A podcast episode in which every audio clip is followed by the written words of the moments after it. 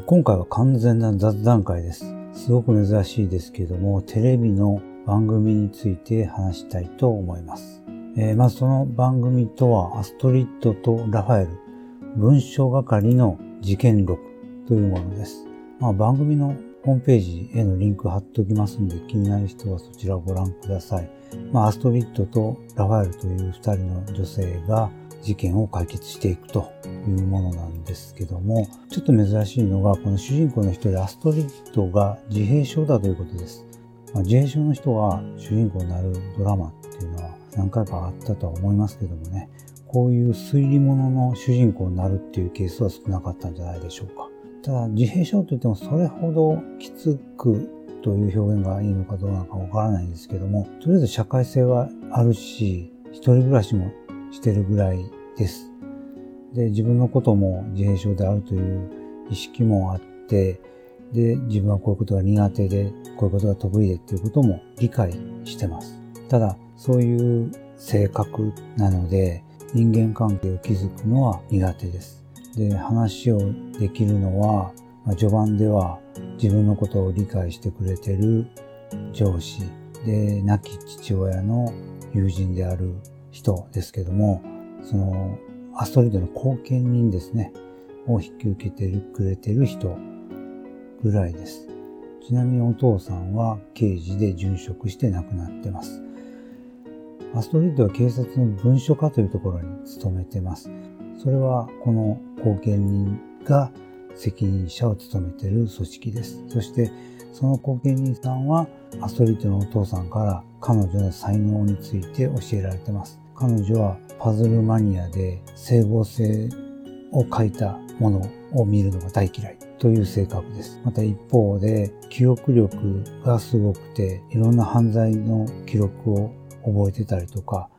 データを収集して整理する能力が非常に長けてます。だから彼女の父親はその彼女の才能、もう子供の頃からなんですけども気づいてて彼女に捜査の手伝いをさせてました。まあ、これがコンプライアンス上どうかはまた置いといてですけどもね。一方のラファエルは真逆ですね。対人的スキルの高い現場主義の熱血刑事みたいな人です。直感に頼った行動をするタイプ。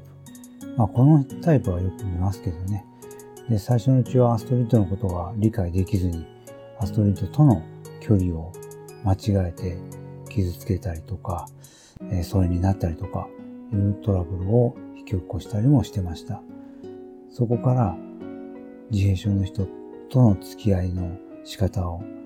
まあ自分なりにね、本読んで学んだりとかして、アストリッドとの距離感を保ちながら、彼女の才能を活かして、捜査に協力してもらうようになっていきます。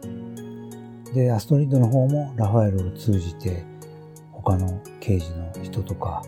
え観察員の人とかと話し合えるようになったりとか、ラファエル自身との関係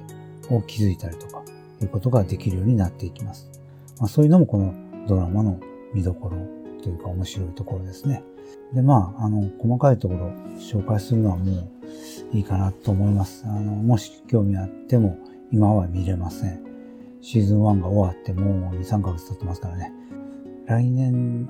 にまたシーズン2が行われるらしいんで、もしこれまでの話で興味持った人がいたら、そちらをご覧ください。私は楽しみに待ってます。で、今日お話ししたいのはここからなんですね。でこの番組、たまに情報収集というか、証拠集めにハッキングを使うんですね。これ自体どうなのかなっていう気はするんですけどもね。でそういう時に、なんかハッカーだったら全ての情報にアクセスできるみたいな、そんなもん簡単にできるよみたいな、そんな感じなんですね。夜中から朝方までかかって、やっと見つけたみたいな表現ありましたけどね。それ、時間かけたからってそんなもん残ってるかなとかって思うようなデータがポロッと出てきたりするんですね。まあ、そうやって得た証拠を証拠物件として使えるんやろかっていうのも疑問が残ったりもします。まあそこまでは、えー、いいとして、まあなんかこういうね、コンピューターとネットワークあったら、スキルのある人ならば何でもできる。今、テレビとかでもね、一般でもよく言われるあの AI に対する過剰な期待感を見てるような、そんな感じがします。大昔にはパソコン買ってきたらとか、システム入れたらとかいうのがあって、パソコン買ってきたのに何もできへんとか、システム入れたのに動かへんとかっていうのがあって大問題っていうのを日経コンピューターで毎月楽しみに読んでましたけどね。コンピューター買ってきてドンと置いたらそれでええっちゅうもんじゃないんですよね。ソフトもいるし、運用もいるし、そもそものデータベースが揃ってこないとわからないことだっていっぱいあるわけですから。まして AI なんてビッグデータがあって初めて学習できるっていう性格のもんですから、そんなもんじゃないよっていうのはよく感じるんですけどね。まあまあ、ナスネに第9話と10話残してるんで、そのうち9話からこれはっていうのを拾っていきたいと思います。事件はね、結構複雑なんで、それについては省いておきます。そのシーンが出てくるところだけ話しますね。アストリッドの友人に、まあ、この人も自閉症なんですけども、ウィリアムっていうハッカーがいるんです。で、その人のお兄さんがある事件に巻き込まれて容疑者になってる。で、ウィリアムとしてはそれを助けたい。で、情報収集にウィリアムの友人に頼む。ベレジン25という女性なんですけども、頼んでるよと。そしたら彼女はそれを見つけてくる。そして、ここにアクセスしてごらんっていうのを言ってくれた。で、その情報を警察で聞いた捜査陣、他の刑事たちも一緒にアクセスしようってなるんですけども、その時にウィリアムは一番性能のいい PC はどれって聞くんですね。そしたら、ラファエルは、警視正の部屋の PC を使えって言うんです。警視正っていうのは彼女の上司です。かなり偉い人で、個室を持ってます。ラファエルは、警視って呼ばれてたから、普通の刑事よりもだいぶ上ですね。警部の上みたいな存在ですけども、その彼女でも個室は入ってないのに、警視正は個室入ってる人です。そんな人のパソコンを勝手に使おうっていうことです。一番性能のいい PC として示された警視正の PC、ノートパソコンなんですよ。で、刑事の中には、そういうネット使って調べ物をする専門家みたいな刑事もいて、彼らはデスクトップのパソコン使ってるんですね。確か iMac だと思うんですけどもね、それよりもスペックの高いノート PC っていうのは、まず疑問ですよね。で、しかも、管理職が実際にそんなデータ調査とかしない立場の人なのに最高のスペックの PC 使ってるっていうのもなんか納得いかないし、もっと引っかかるのが部下たちが警視正のパソコンに簡単にログインしてるということですね。どうなってんのってことですね。管理職の人事のデータとか入ってるかもしれないし、一般の刑事とかには見せられないような情報も入ってる可能性高いですよね。そんなものが筒抜けって警察どうなってんのっていう感じがしますね。私が関西行ったら絶対見逃さないですけどね。そもそもこんな演出いらないんですよね。別に性能のいい PC はって聞かれて、いつもデータ検索している刑事が、あ、じゃあ俺のパソコンで、やはりはそれでしまいなのにね。なんでこんな演出入れたのかは全く謎です。で、まあその PC 使って目的のサーバーにアクセスします。その時のログイン ID とパスワードが簡単に分かったっていうのは LINE メッセージだったからで、それはまあそうかもしれんなって思えるんでまあいいんですけども、そこで入った時に誰かがアクセスしてるっていうことがダイアログで分かるシステムだったみたいです。まあそういうことがあるんですかね。で、そこのところでウィリアムは、あ、ベレジン25がログインしてるんじゃないかなと言って、ベレジン25に携帯で連絡します。ところが返事がない。で、そこのところで刑事たちは、ベレジン25が危ないって言い出すんですね。ベレジン25が犯人たちに命を狙われるんじゃないか、察知するんです。そこのところかなり飛躍があるような気がするんですけどもね。そもそも研究所のサーバーなんで、他の研究者がログインしてても全然不思議ないですよね。犯人というか被害者というかが使ってた研究資料について同僚が引き継ぎのためにデータを見ようとするのなんて組織として当然のことですから、それなのにそこのところでいきなりベルジン25が危険だっていうところがかなりぶっ飛んでるんです。でも実際そうなんですけどね。で、またそこからこれはベルジン25は危険だって言い出して、彼女の元へ行くぞってなるんですよね。ここも謎なんですよね。で、ウィリアムに住所を聞くんです。ところがウィリアムは住所知らない。彼女の本名も知らない。ベレジ25っていうハンドルネームしか知らないんですね。ネットでしか会話したことがないんです。まあそれはそうでしょうね。それはもっともだと思います。じゃあ逆に焦る必要ないじゃんかと思いません？だってネット上で会ったこともなくて住所も知らないんだったらそもそもフランス国内にいるかどうかすらもわかんないんですよ。相手は。ロシアの反政府組織とも協力し合ってるような、そんなすごいハッカーなんですよ。それがたまたま警察署の近くの病院に入院してるって、どんなご都合主義やねんっていう感じですけどね。まあ実際そうらしいんで、しょうがないんですけど、まあとりあえずそれを突き詰める手段として、ラファエルはウィリアムに IP アドレスならわかるって聞くんですね。IP アドレスならわかる。じゃあすぐ調べられるわって言って調べて現場に急行するんです。で、病院に入って、これこれこういう人、まあ本名でね、当然本名で入院してるでしょうから、の病室はって聞いて、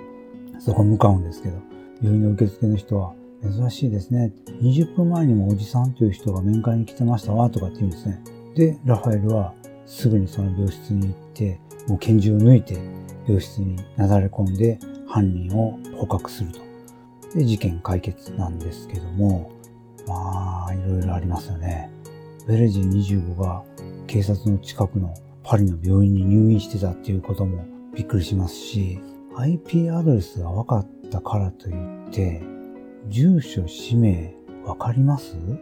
ベレジン25っていうのはダークウェブの開拓者で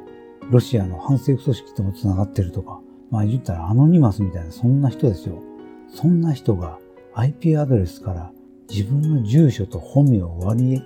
出せるような状態で活動してると思えます？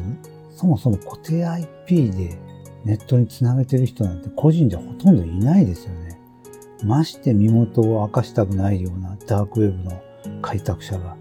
IP アドレスが固定なんてありえないですよね。まあ法律が違うのかもわかんないけど、仮に IP アドレスが固定で、それが分かったからといって、警察はそのデータベースなんか持ってないですからね。まさかなんぼなんでも、フーイズで調べたら本名と住所が出てくるなんてことはさすがにないでしょうから、プロバイダーに開示要求を出さないとダメだと思うんですけどね。日本だったら裁判所に申し出て許可を取ってからではないとプロバイダーに開示請求できないと思うんですけどね。まあフランスはどうかわかんないんで、フランスは警察が IP アドレスでこれって聞いたら開示しなあかんとかっていうそういう法律なんかあるのかもしれないんで、その辺は多めに見たとしてですけどもね。で、まあここまでも相当引っかかるんですけども、もっと謎なのが、ベレジン25のところに来てた真犯人ですね。まあ研究所の被害者の同僚だったわけですけども、彼は被害者の同僚だから、彼のサーバーに入ってたっていうことも当然、そこでベレジン25が入ってきてるっていうのもアラートで出た。それもわかります。この、これまでのシステムの流れでね。でも、そこからですよ。そこからベレジン25の IP アドレスを特定し、警察と同じぐらいの時間で、ベレジン25の居場所と本能を特定してるんですね。ね警察ならともかく。彼はハッカーでも何でもない、ただの薬品の研究者です。まあ理系の人だからコンピューター得意かもしれないけども、それにしても、ハッカーの居場所を逆探知なんて、すげえなお前って感じですよね。こんな簡単に個人情報を特定できるんだったらネットワーク犯罪とかね、あんなアノニマスなんてあっという間に特定されそうなもんですけどね。これはネットワーク絡みじゃないんですけども、真犯人が病室に行ってから20分経ってるという受付の人の話だったんですね。真犯人はベルジアンダーバー25を毒殺しようとしてたみたいで、逮捕される寸前にアンプルから薬液を注射器に入れてましたから、で彼はそういう毒の専門家ですから、20分もかかったの？と思いましたね。薬を今日は処方するんだよとかって嘘ついて注射するだけのことですから、20分はいらんかったやろ、お前何しとったんやっていう感じはしました。まあでもこういう表現使われるのは、この番組には限らないですね。まあ昔からありましたけどね。どう考えても解像度の足りないエレベーターの防犯カメラからすごい謎技術で犯人の顔がわかるような写真を割り出したりね。で、まあ、これがね、あの、何十年後の姿とかだったらね、ああ、そういう風になるかもしれんなとかって思うんですけども、現代のドラマとして描かれてるから、違和感があるんでしょうね。まあでもこういうツッコミを入れながらも非常に楽しく見られるドラマです。というか、まあ、こういうところ全て無視してね、十分に楽しめる人間ドラマ推理ドラマだと思います。第2シーズンを楽しみに待っています。まあ、あえてこんなところでね、時間かけて喋ったのは、他に聞いてくれる人はいないからです。私は満足です。では、バイでした。